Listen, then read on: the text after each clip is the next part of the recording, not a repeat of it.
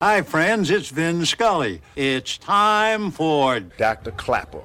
In sports, there's winning and losing and getting injured.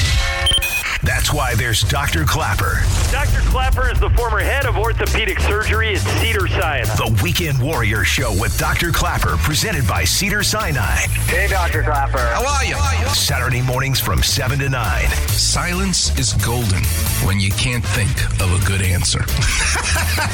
yes, Doc, I love your show. Now, here he is, Dr. Robert Klapper. Good morning, Los Angeles, and welcome to another edition of the Weekend Warrior Show. I'm your host, Dr. Robert Klapper. I'm an orthopedic surgeon at Cedar Sinai for 32 years and counting. Wow! I'm joined each and every Saturday morning by Zach Elcaldi, putting the sound bites together. He's the glue. I'm the spaghetti. He's the marinara sauce.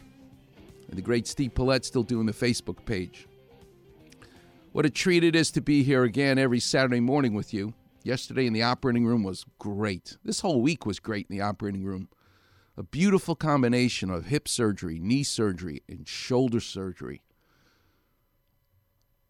Awesome pathology. Yesterday was fascinating. It was surgery for a dislocating shoulder. You know you're ready for surgery when you come to my office and say, you know, Dr. Klapper, it's now going out in my sleep. That's when usually people have had enough. 32 years ago, to fix that dislocating shoulder was a two and a half hour operation. Open surgery. It was called a T capsular shift. I did so many of them. And I always felt, why do I have to make an incision in the front of your chest, go through the pectoralis major, and all these beautiful muscles that have nothing the matter with them just because they are superficial to the ball and socket joint, just so I can get into the shoulder joint? Well, 32 years later, two and a half hour surgery is now a half an hour. Through the arthroscope, boom, I'm into the shoulder joint. You can see where the labrum is torn. And sometimes, as in the case yesterday, a piece of the bone came off when the shoulder dislocated, which makes it a little bit harder. It's called a Bankart lesion. But to be able to use three tiny little puncture sites, in, in essence, it's like using chopsticks to build a boat inside a bottle. That's basically what you do. And you can't look at your hands you have to look at the TV screen. The camera makes the picture on the TV screen, and you have to learn how to move your hands based on what you see on the TV screen. And it takes time. Surgery is a learned skill, it doesn't happen overnight. But it's awesome to be able to save that patient all that extra hurt and the healing is just remarkable. Damn right. It was just a great, great way to start my day. Then I did a bunch of hip surgery and knee surgeries. And on Wednesday, to be able to do a reverse shoulder replacement, which I do a lot of now for people who have bone on bone arthritis in their shoulder and no rotator cuff to work with. Another awesome way to start the day. And then I did hip and knee surgery. So it's been a great week. And it started last Sunday with an even bigger week in the ocean. The waves were gigantic, well over my head. The waves last week were so big because I have no hair on top of my head. I wear a hat, a special hat that has a strap so that it doesn't come off when I submerge under the water. Well, the waves were so big, I popped up and I had no hat on. And as I'm paddling back out to the lineup, all my friends out there are going, Robbie, is that you? They don't recognize me because now I'm a bald headed guy paddling in the ocean, not wearing my hat. It's awesome. I'm so excited for today's show because at 8:15 calling in is Walter Lee. Walter owns one of my favorite hot dog places in Los Angeles. It's called Fab's Hot Dog. Started by the two brothers who started Fabrocini, by the way, the restaurants. That's why it's called Fab's Hot Dog. But Walter's the owner now. And he's been that way for a long time eight years, I think. The full time owner, the primary owner. And what's so special about this hot dog is they deep fry it. Mm, it's like deep frying a turkey. It's just delicious. But if you take a hot dog and you put it in the deep fryer, it's going to disintegrate. So you need a special hot dog that has thick casing. And the makeup of the inside of the hot dog has a special blend of the beef and the pork so that it won't disintegrate in the deep fryer. Mm, my mouth is watering already. The hot dog is called the Ripper, and it's imported from New Jersey. That's you can't get this hot dog made anyplace else. You got to get it from New Jersey. And so it made me think all week. Made me think all week about hot dogs and how delicious this one is. But it also made me think, because you know how much how I love the world of art. I'm a sculptor in marble, obsessed with Michelangelo. I love art. I love surgery. And I love sports. That's why I'm on ESPN, because this is the home of the Lakers. This is the home of the Rams. And I love the Lakers and love the Rams and everything about sports. So if you want to talk about New Jersey and what's so special about importing this hot dog, maybe think all week as an education for myself. What is it about New Jersey that fascinates me? And here it is New Jersey is not New York City, it's right next door, it's in the shadow of New York City. Just like Anaheim is in the shadow of Los Angeles. Nothing wrong with Anaheim. You should be very proud if you live in Anaheim. But you should also be proud you live in New Jersey. But you also have to be humble. Because if you're too loud, people say, hey, calm down. You're not from New York City. You're from Jersey. Calm down. You're not from LA. You're from Anaheim.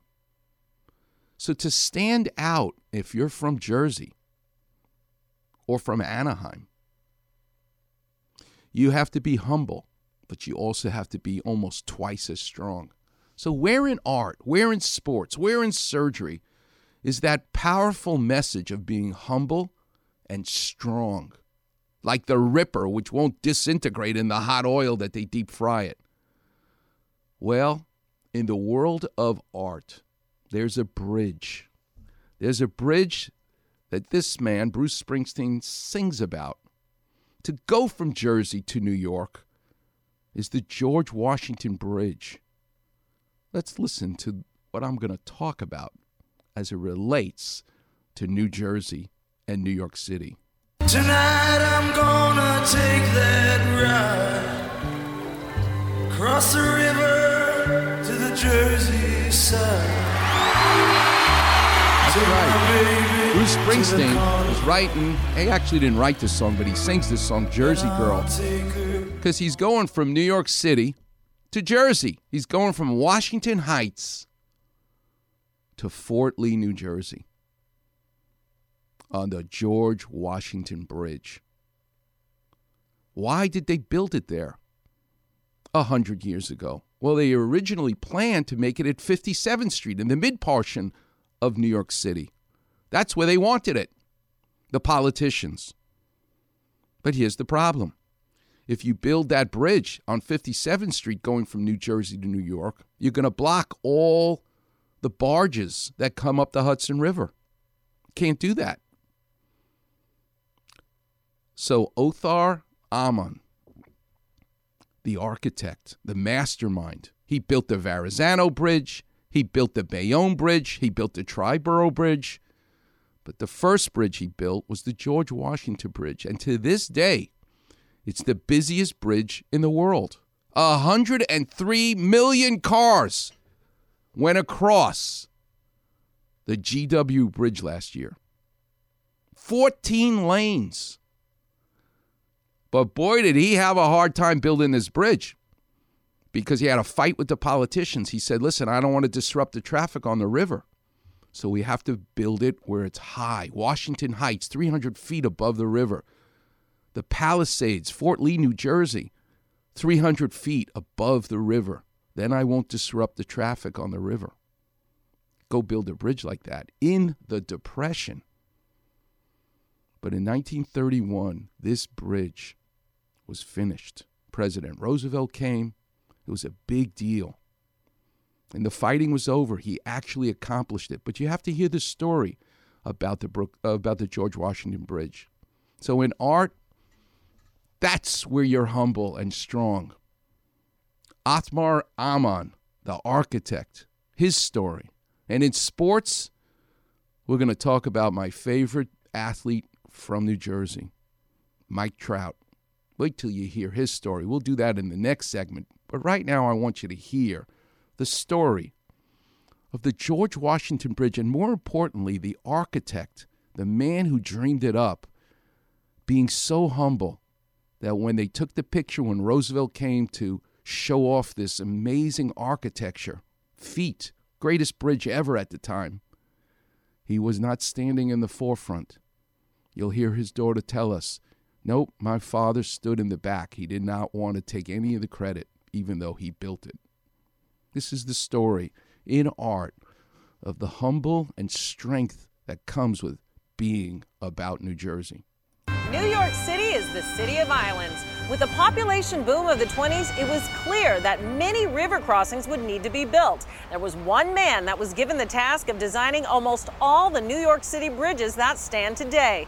In this next segment, we'll see just what it takes to build a massive suspension bridge. In 1924, my father, Othmar Ammann, was assigned as engineer of bridges to uh, construct the George Washington Bridge.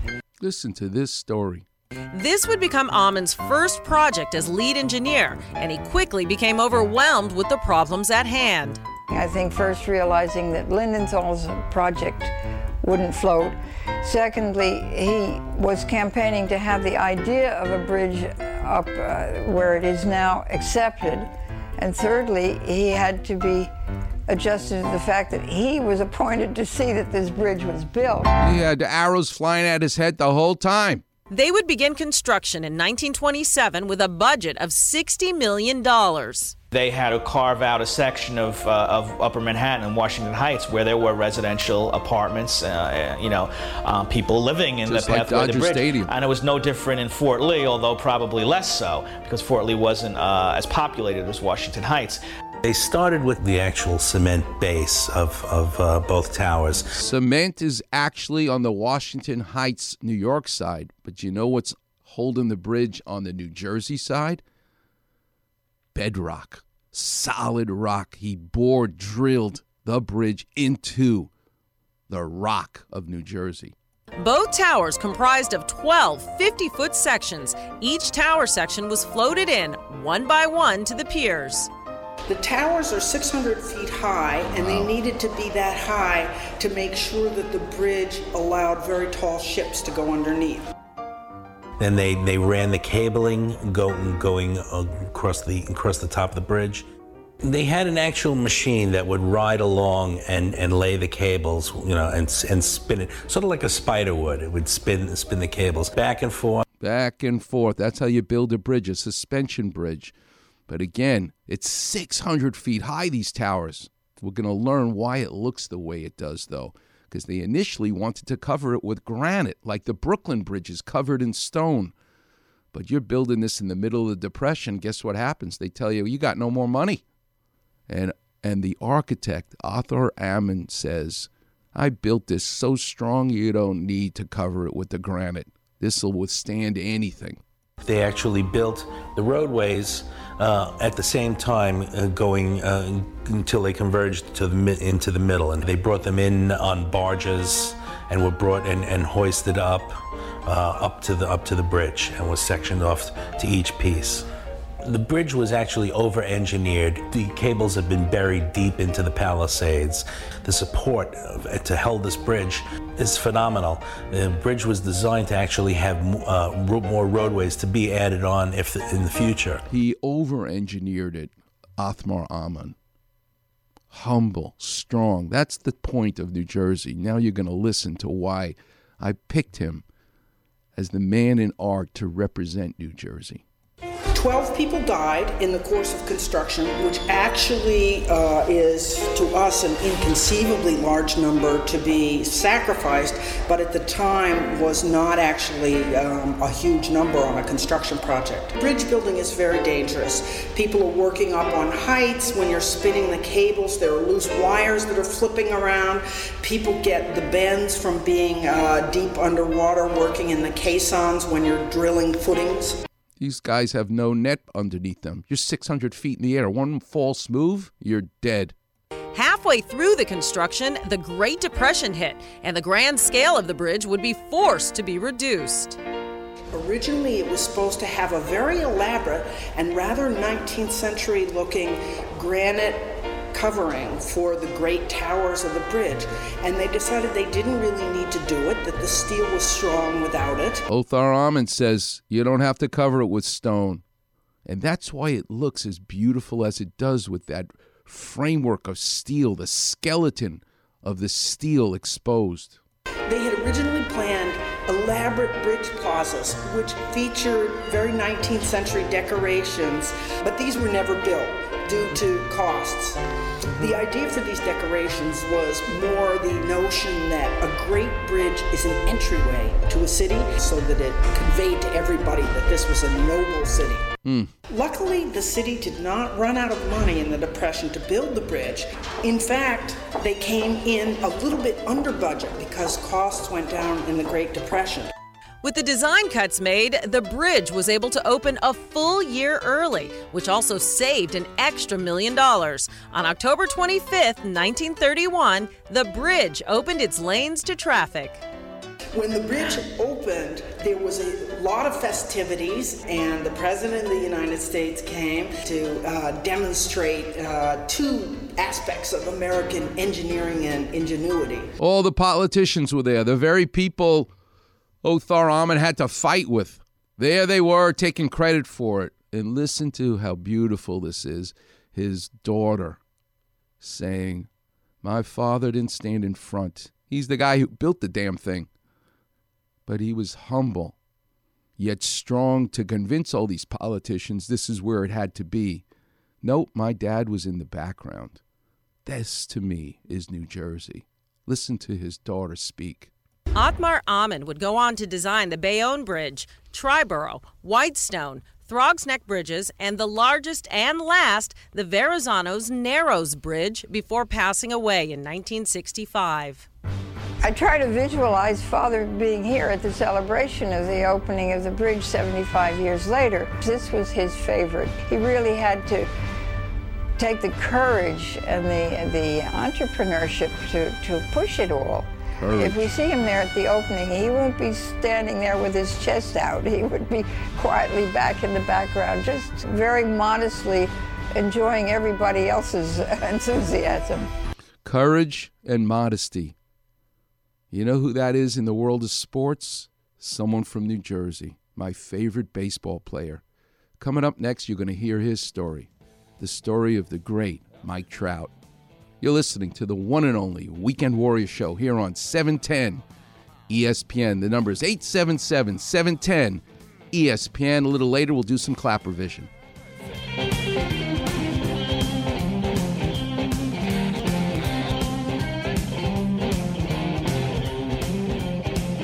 Holy emoji clap man. Weekend Warriors on Facebook. Holy slip disc. That's right, Robin. Hear listeners talk about their aches and pains, Holy hamstrings. along with Doc's clapper vision. Breathe deeply. and advice to callers. On your toes, Robin. So like, follow, and enjoy A wise decision. the Weekend Warrior Facebook page. Frankly, I can think of nothing more stimulating. What's going on? It's Max. You know there's no better way to start your Saturday morning than with my friend Dr. Klapper and the Weekend Warrior Show. What's going on, LA? This is Kobe Bryant. My mother is kvelling in heaven right now when you say that. Start your weekend off right. Listening to the Weekend Warrior Show with Dr. Klapper, Renaissance man, surgeon, sculptor, smoozer. Gee, Lord have mercy. every Saturday morning from 7 to 9 a.m. on ESPN, 710, home of your Los Angeles Lakers.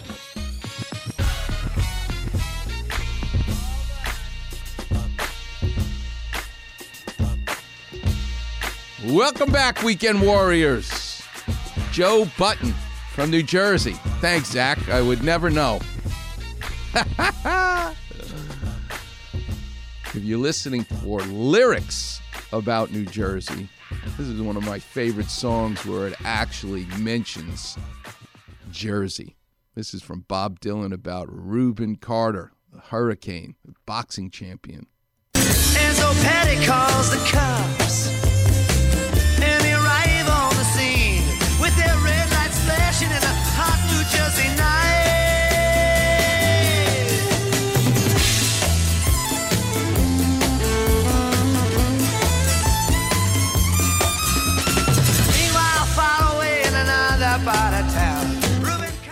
Reuben Carter actually got released from prison thanks to that song and Bob Dylan.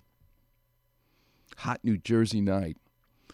But being in the shadows of New York City, it forces you to be humble because you ain't from New York City, you're from Jersey. So if you want to stand out, you got to be strong, gifted, and work hard. And when I thought about that, I thought about Mike Trout. So listen to the story of my favorite baseball player. Now that Derek Jeter retired, Mike Trout is my favorite baseball player, and here's why. Because he's from New Jersey. Welcome to Millville, New Jersey. It's a small town about 45 miles south of Philadelphia. Like a lot of small towns, it has a lot of little things it's proud of its history, its traditions, and local haunts that somehow always feel like home. But folks in Millville can tell you something else, too. They can say that Mike Trout, maybe the best young player baseball has ever seen, comes from their town. That's right. If you hear Millville, everybody talks about Jim's Lunch. It's the best restaurant around, I think. Coffee shop. What's the special sauce? They won't tell you. Won't tell you? It's a secret. Not even you know? No, I don't know. I don't even want to know either. Because I'll be home trying to make it. It won't, it won't turn out good. When he comes in here, it's just like it was when he, he was in high school. From a humble guy coming in here to watching him on the big screen and so many thousands, millions of people cheering for him. Money changes people, success changes people, and it has not changed him, not one bit. You heard the architect, Othmar Ammann's daughter, say he was modest but courageous. The waitress at Jim's Lunch in Millville, New Jersey, talking about Mike Trout, using the word modest, superstar, strong. Same thing. New Jersey, humble but strong. You could just tell his talent level was head and shoulders above the rest of the people that were on that field. He was destined for something great on the baseball diamond. I thought I was an okay player until you meet a guy like Trout. Back out is Trout. It is caught! Oh, what a catch by Mike Trout! He can hit, hit for power, hit for average, and the way he runs, whew, I said, man, you have a little soul in you. You run like that. That's pretty fast. He's very strong.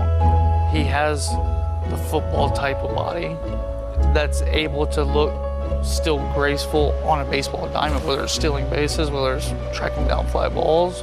He can do it all, but the God given talent, just like Kobe Bryant, isn't enough. He's also the hardest working guy, doesn't take any of it for granted.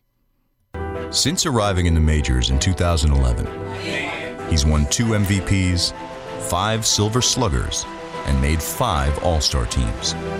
But even if he's made it seem like he's a natural, those who've watched him closely will tell you his stories about hard work as much as anything else. You listen to you'll hear now Mike Scioscia, who was his manager for a while, talking about how hard he works. Even though he does these dazzling things, he's kind of a workman-like guy. It might look like it comes easy to Mike. He's an incredible talent, but he works hard at his craft.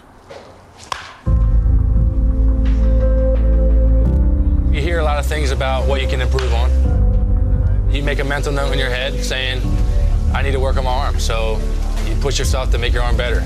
Pushes himself. So now, at the incredibly still young age of 25. That combination of work ethic and otherworldly talent has shaped him into the best player in baseball and made it almost impossible not to talk about him in historical terms.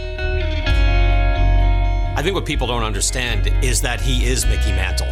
He is Willie Mays, Stan Musial, Ted Williams. Basically, you're talking a superstar level, a 10 win player. That's what Mike Trout has done for five straight years. He is an all time great on the track of being one of the greatest players in the history of the sport. And back to the waitress in Jim's coffee shop, talking about how every kid in Millville, New Jersey wants to be Mike Trout.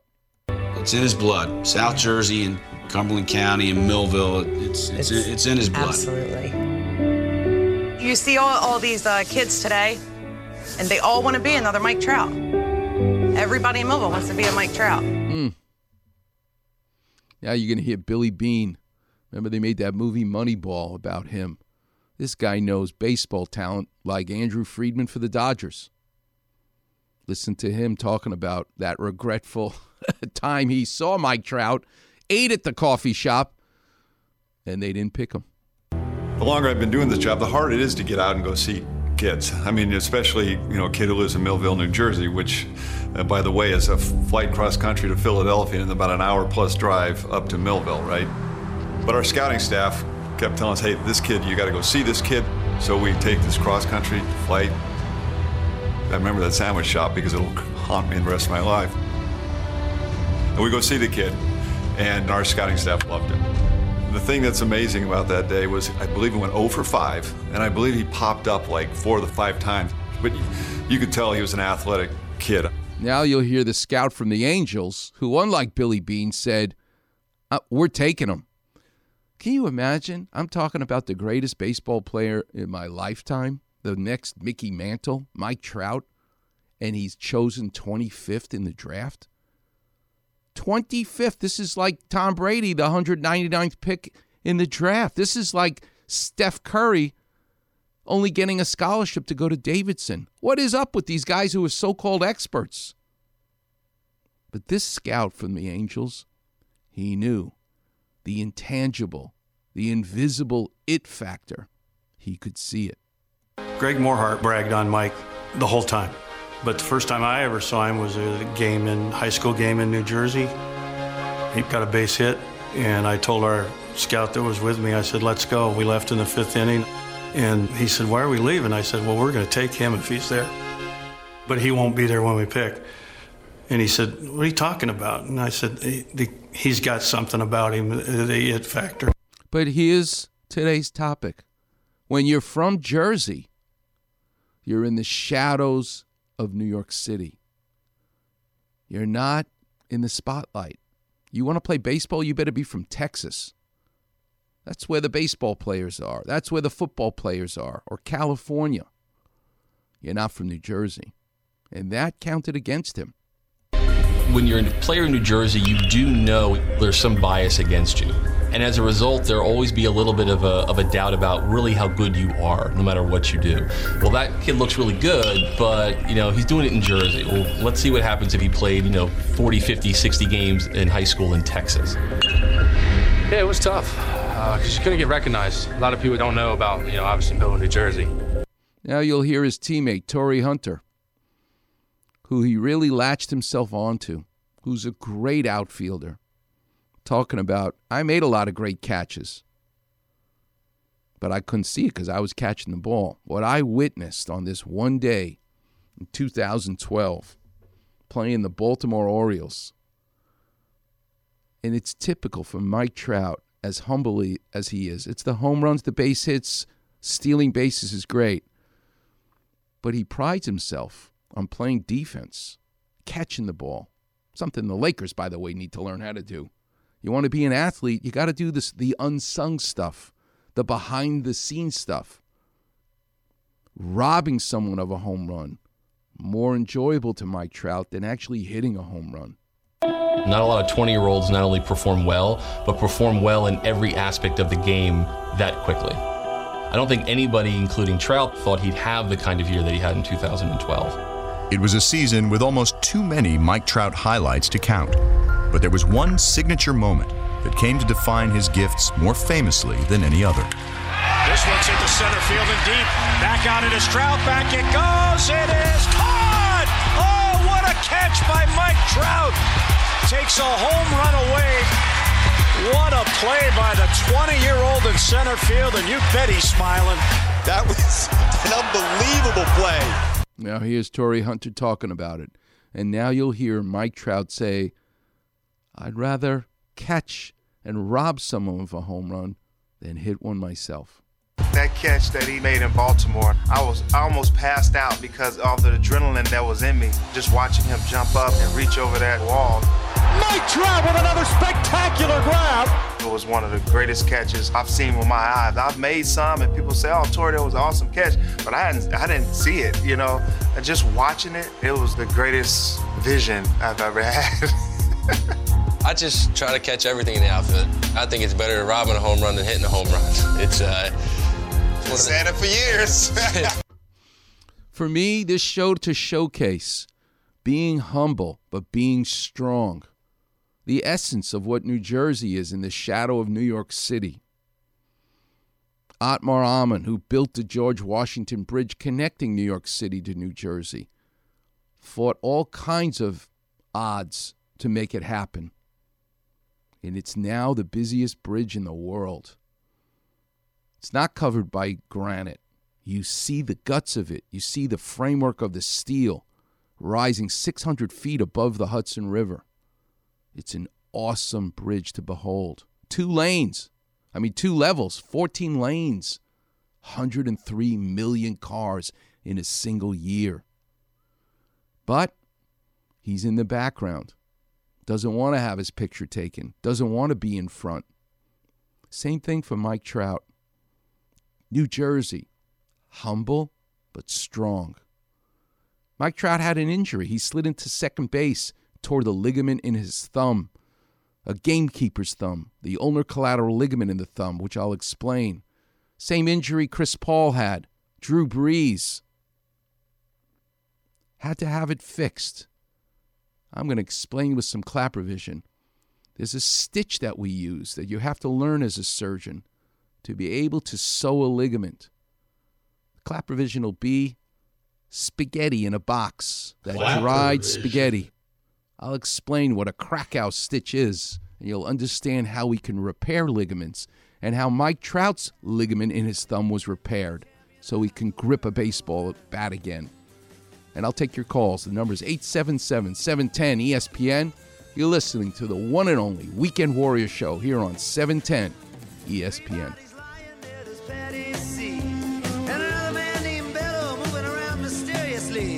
Weekend Warriors on Facebook. Didn't you get the memo? Quickly hear Klapper's crazy kitchen stories. Easily find different callers' aches and pain issues. Right, I get it. Search Weekend Warrior in the search bar and click on Doc's picture. Who are you again? Voila! Like, follow, and enjoy the Weekend Warrior Facebook page.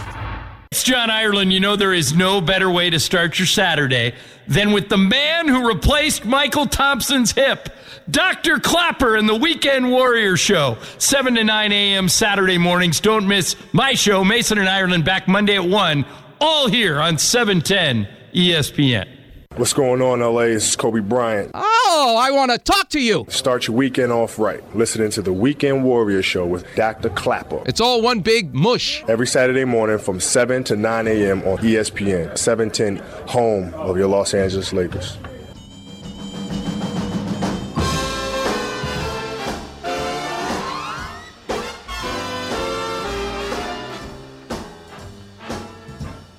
Great job, Zach. That's the greatest guy to ever come out of New Jersey.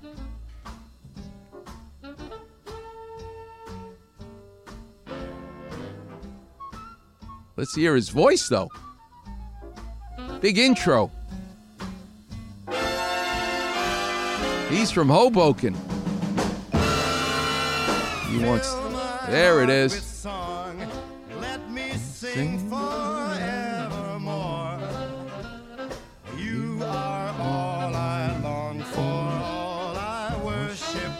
and, and a door. In other words, hold.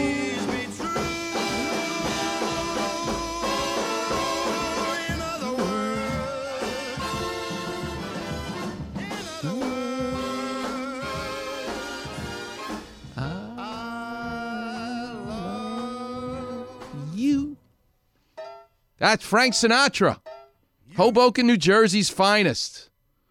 If you ever visit Hoboken, just go into any sandwich shop, any of them. Get yourself an Italian sub. The bread tastes different. The meats are different. Mm. We have Italian delis here. I love Domingos in Encino. They got they make a good, but it's still it ain't New Jersey. You need to be in New Jersey to get an Italian sub. My mouth is watering already because they put sesame seeds and the roll, the inside of the roll, the the wheat is not white; it's yellow because it's semolina. These Italian sub sandwiches are just off the charts. All right, the number's 877 710 ESPN. The lines are lit up. Let's go to, let's take this one. Mike in Whittier, you're on with Dr. Klapper. How can I help? Hello, Dr. Klapper. Uh, How are you, Mike? How um, young uh, are you? I'm What do you do for a I'm living? 62. Uh, I live in Whittier. How young are you and what do you do for a living? Um, I'm 62 and I'm a funeral director. A funeral director. Yes. Wow. So you have to comfort the family who's just lost a loved one and Yes. somehow make that easy on them. Wow. That's amazing. How long have you been doing this? Uh, it's going on 29 years. How did you get into this business? Uh, just by chance, uh, I was looking for another job, and someone re- recommended, uh, you know, the position, and I went for it. I've been there ever since.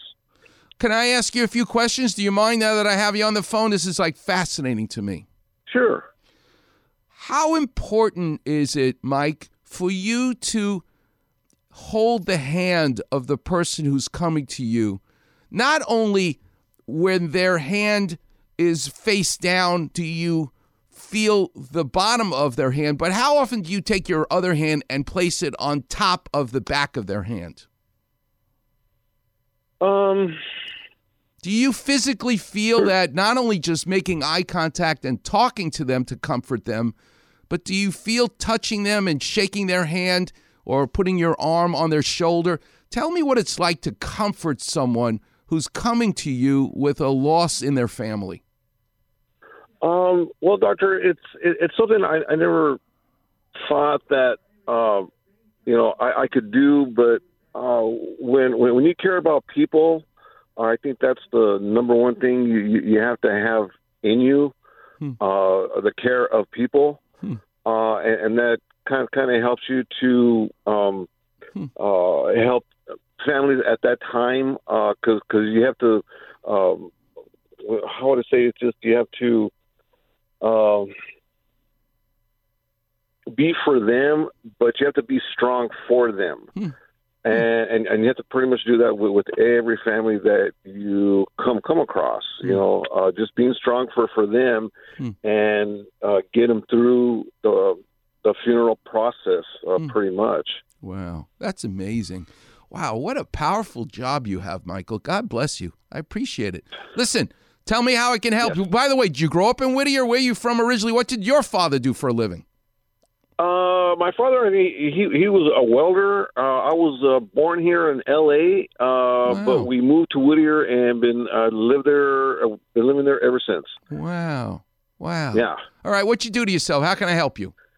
Uh, well, d- doctor, you're, you're basically listening to you every morning. You're the basketball doctor, so uh, basically, um, I'm going up. This is some some years ago, going up for a layup, palm up, uh, thumb, you know, sticking out. Uh, guy came up from behind to try and swipe the ball. Instead of swiping the ball, he swiped and hit my thumb, Mm. and basically, it's almost like it twisted the whole arm Yep. And it's not the clavicle. It it's it's the collarbone, and uh, I, I didn't realize it at the time.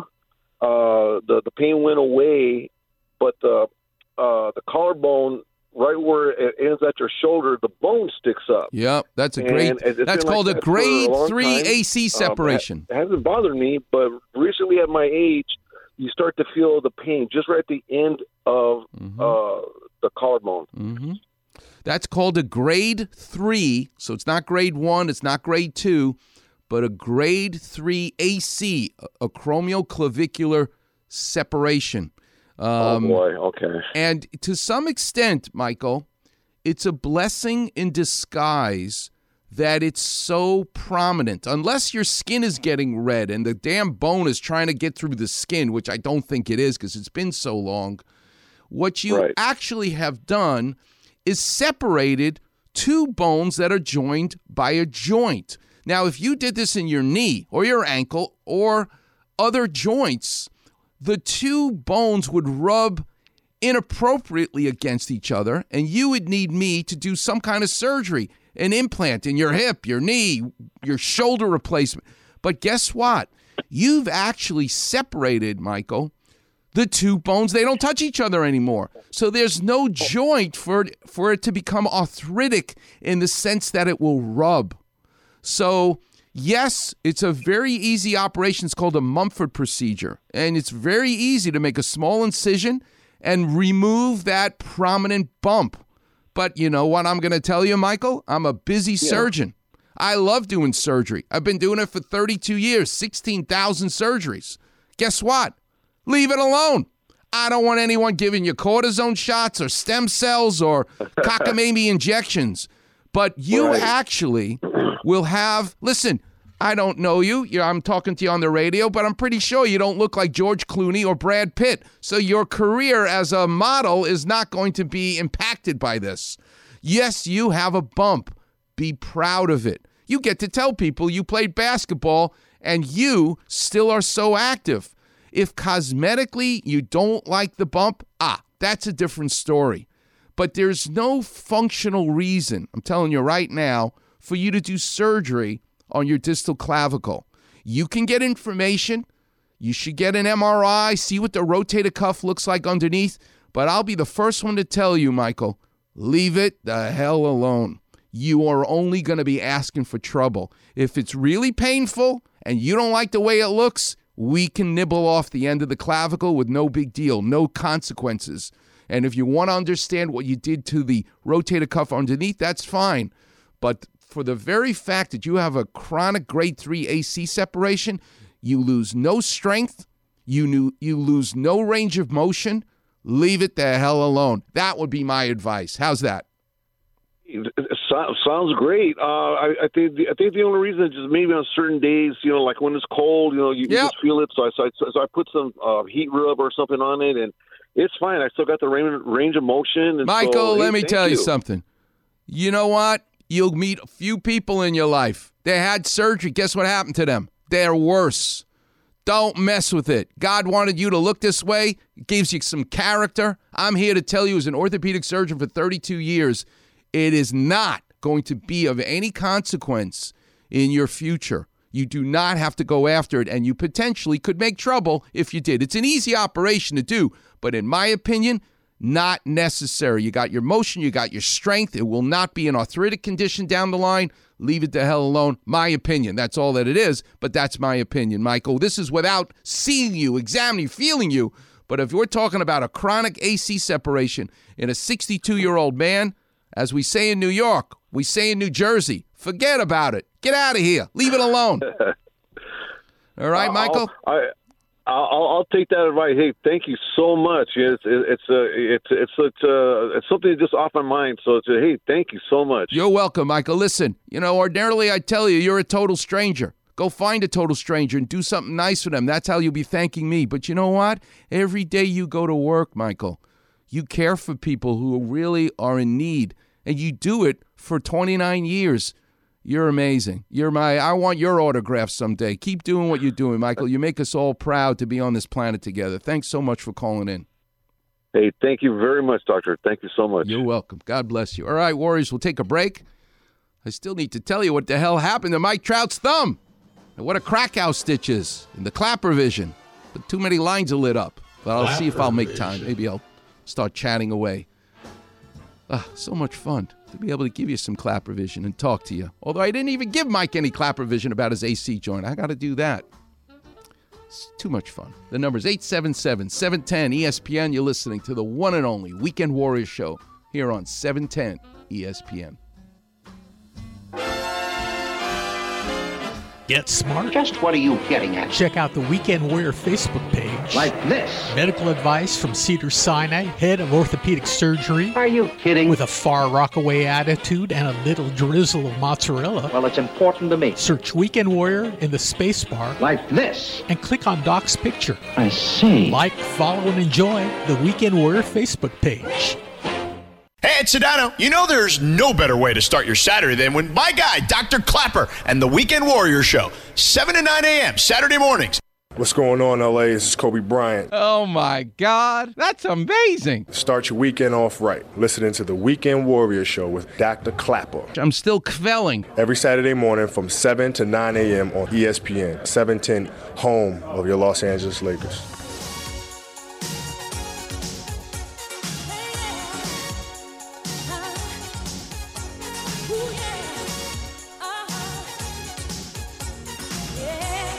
Welcome back, Weekend Warriors. Is this Whitney Houston? She's from New Jersey. There you go, Zach. Good job. Oh, so much fun. Being humble, but being strong.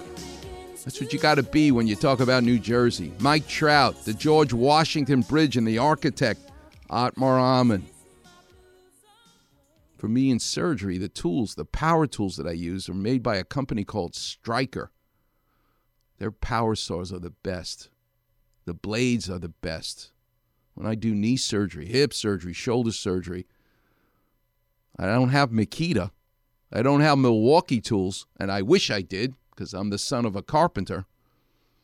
But we have Stryker power tools, and I love them. They're based in New Jersey. Makes me happy. All right, I'm not going to talk about Mike Trout's thumb surgery right now because the lines are all lit up. Uh, who we going to? Nathan in Simi Valley. You're on with Dr. Klapper. How can I help, Nathan? Hey, doctor, it's an honor to talk to you. I've been trying to talk to you for years now. My pleasure. Just, um, well, I'm How young are you? What do you do for a living, Nathan? I'm an MMA fighter, sir. Oh wow! Oh, that's fantastic. I did. I I can say it because he called in, but I uh, did surgery on Anderson Silva on his elbow, Oh. and then won three Wow. championships afterwards. What a what a Oh, well, beautiful man he was. you. He's fantastic. I love the MMA. I can't believe you guys do what you do. You're an orthopedic dream because of all the injuries. Thank you very much. I'll never, I'll never not have patience as long as there's an MMA uh, league going on. That's for sure. What you do to yourself? How can I help you? So, just a back, quick backstory. In 2010, I played for the San Diego Chargers, and in the preseason, I blew my knee out. I tore my ACL, my PCL, and my LCL. Wow. and that was the end of my career. But then after that, I lost all the football weight because I was a wrestler hmm. in high school, and I went into MMA. Wow. But since then, I've torn my ACL again, and I'm bone on bone on my right knee. Now I go to SCOE, Mm-hmm. and I had an MRI done, and I had a, a scope done, and they don't want to replace the the ACL because the knee's so thrashed. Mm-hmm. They said it's more stable now than if I was to get the surgery, mm-hmm. and that in ten years I have to get my knee replaced. So How young are I you? just want to know. Nathan, how old are you? 32. 32. 32. Hmm.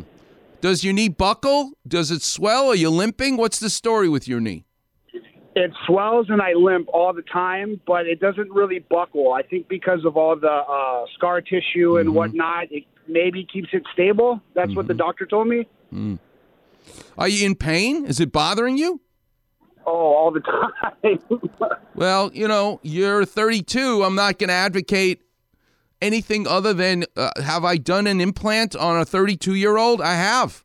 Sometimes you got no choice. I have a vivid memory. He's actually from San Diego. He's a stuntman that I did when he was in his 30s. Uh, he couldn't make a living anymore. He said to me, Dr. Klapper, I have a wife, I have two kids.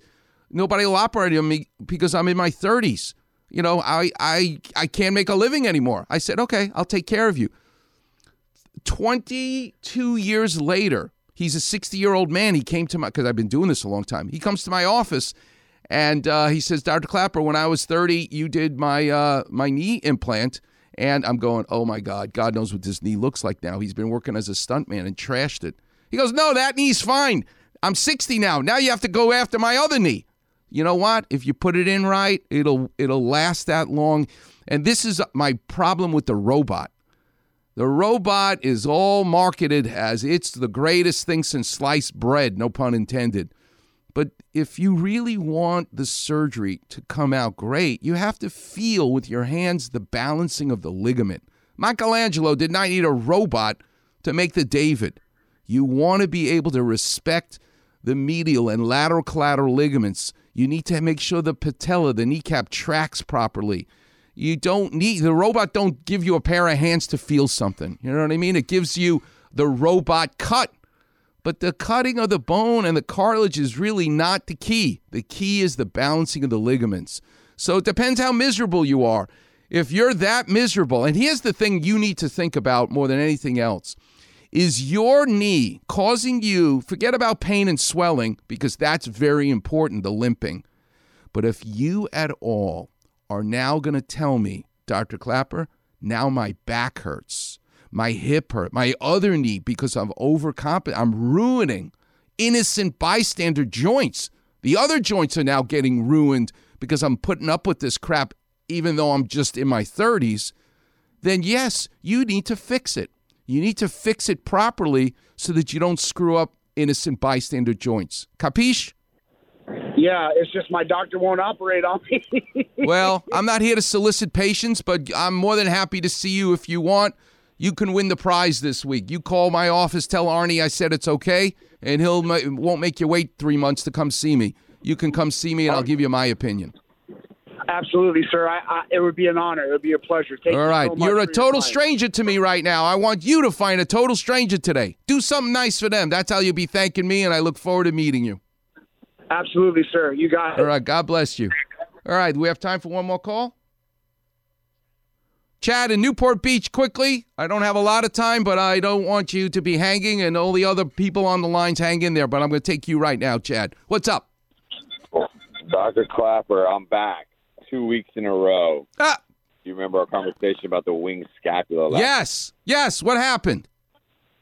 So I went to the basketball tournament and I played and I was playing well and then I caught an inadvertent elbow Oh, God. to the right side of my zygomatic arch.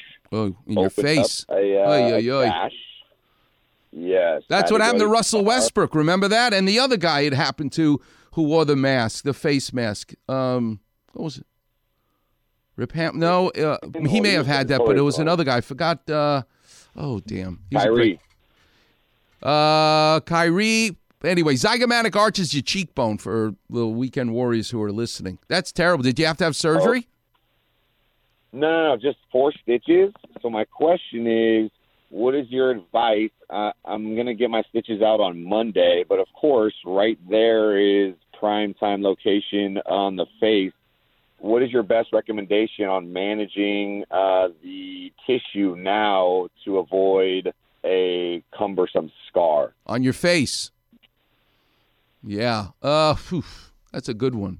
You know, it depends on where. When as a surgeon, the way we we spend a lot of time figuring out: do you make the incision in the skin vertical or horizontal? Do you make it diagonal? Um, they're called Langer's lines. These this is where the way the collagen lines up.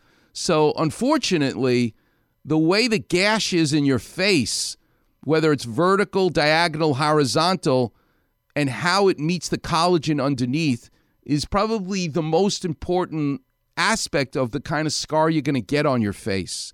Um, you know, is there lotions to smear all over it? I'm not such a fan of all that stuff.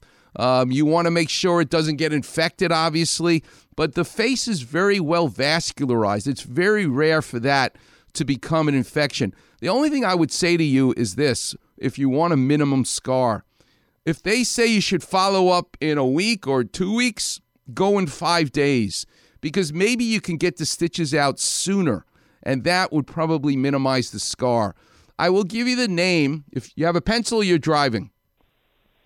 I got a pen, yeah, right here. You, my favorite plastic surgeon for advice on wounds at Cedars is David Kulber, K U L B E R. Call his office. Tell him I sent you from the Weekend Warriors show to make time for you. I would trust that guy with uh, with anything that happened to my face. And by the way, I have a face for radio, but that's a whole nother story. Um, but that's what I would do. Go see David Kulber. See if you can get the stitches out earlier than they say. That may be the best way to minimize the scar. Okay? Is that good advice? Awesome. Yeah, I'm seven days. They said six to seven, so yeah, I'm, I'm right at that. Yeah, uh, get it. I, that would minimize your scar. Get the stitches out if you can. Go see David Kulber or see if you trust this person, then go see them. But go see them on Monday. Don't waste any time. All right. God bless you. Find a stranger today. Total stranger. Do something nice for them. That's how you be thanking me, young man. All right, Warriors. Coming up next, I'm going to tell some stories about today's topic being humble and being strong as it relates to being from New Jersey. We'll talk about Mike Trout and the man who built the George Washington Bridge that connects Fort Lee, New Jersey to Manhattan, the great Othmar Ammann. You're listening to the one and only Weekend Warrior Show here on 710 ESPN.